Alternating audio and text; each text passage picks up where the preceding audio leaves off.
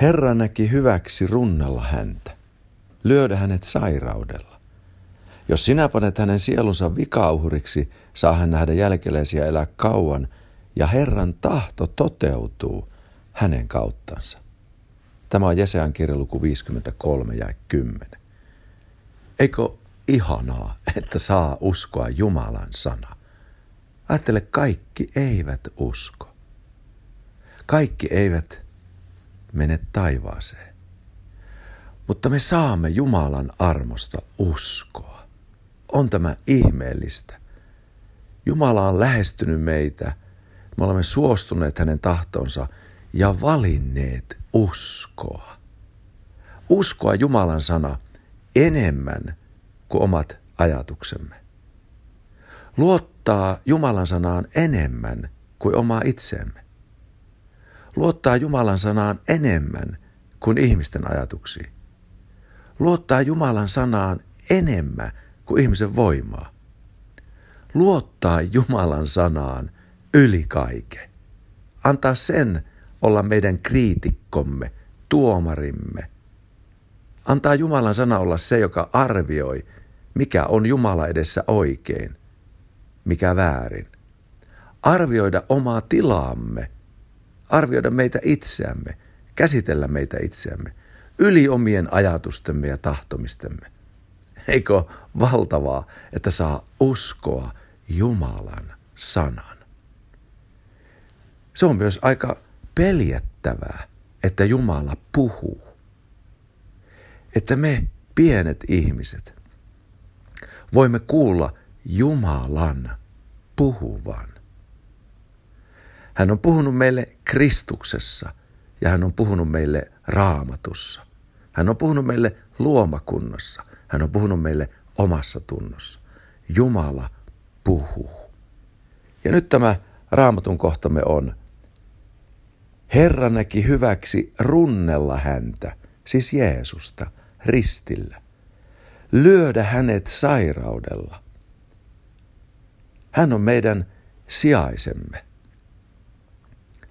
Hän vuodatti oman verensä, eli antoi oman elämänsä.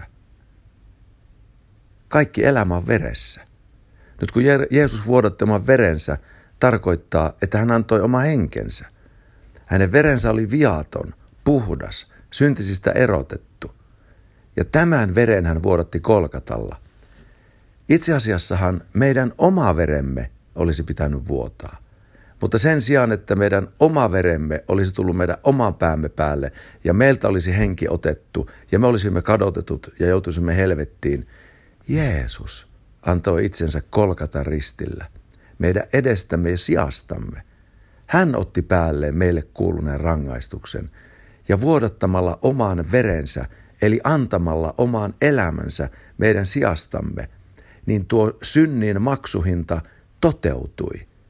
Joku kuoli. Meidän piti kuolla, mutta nyt Jeesus kuoli meidän edestämme. Halleluja. Me uskomme tämän. Ja nyt tässä sanotaan näin: jos sinä panet hänen sielunsa vikauhriksi, Herran tahto toteutuu hänen kauttansa. Eli se on Jumalan tahto, että me uskallamme ajatella sijaisen kautta. Se on Jumalan tahto, että hän antoi oman poikansa meidän edestämme. Se on Jumalan tahto, että me saamme tällaisen vapaa-armon, kun me uskomme häneen.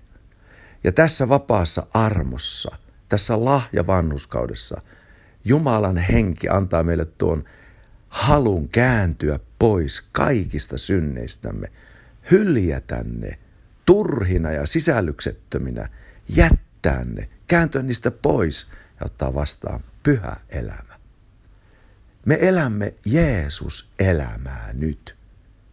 Tämä on Jumalan tahto, että tällä tavalla Jumalan tunteminen sijaiskärsijän kautta on meidän osamme.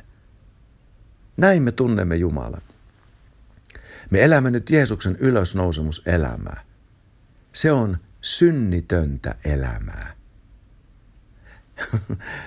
Mutta se ei vielä näy, että se on synnitöntä elämää meissä, koska me elämme kuolevaisessa ruumiissamme ja vielä tuo synnitön elämä ei ilmaise itseään täydellisenä. Mutta ei hätää, me saamme ylösnousemusruumiin ja silloin näkyy, että tuo iankaikkinen elämä meissä on sittenkin synnitöntä elämää. Mutta nyt älä pelkää, vaikka et olekaan täydellinen. Jeesuksen veri on vuotanut meidän sijastamme. Jumalan siunaus tähän päivään.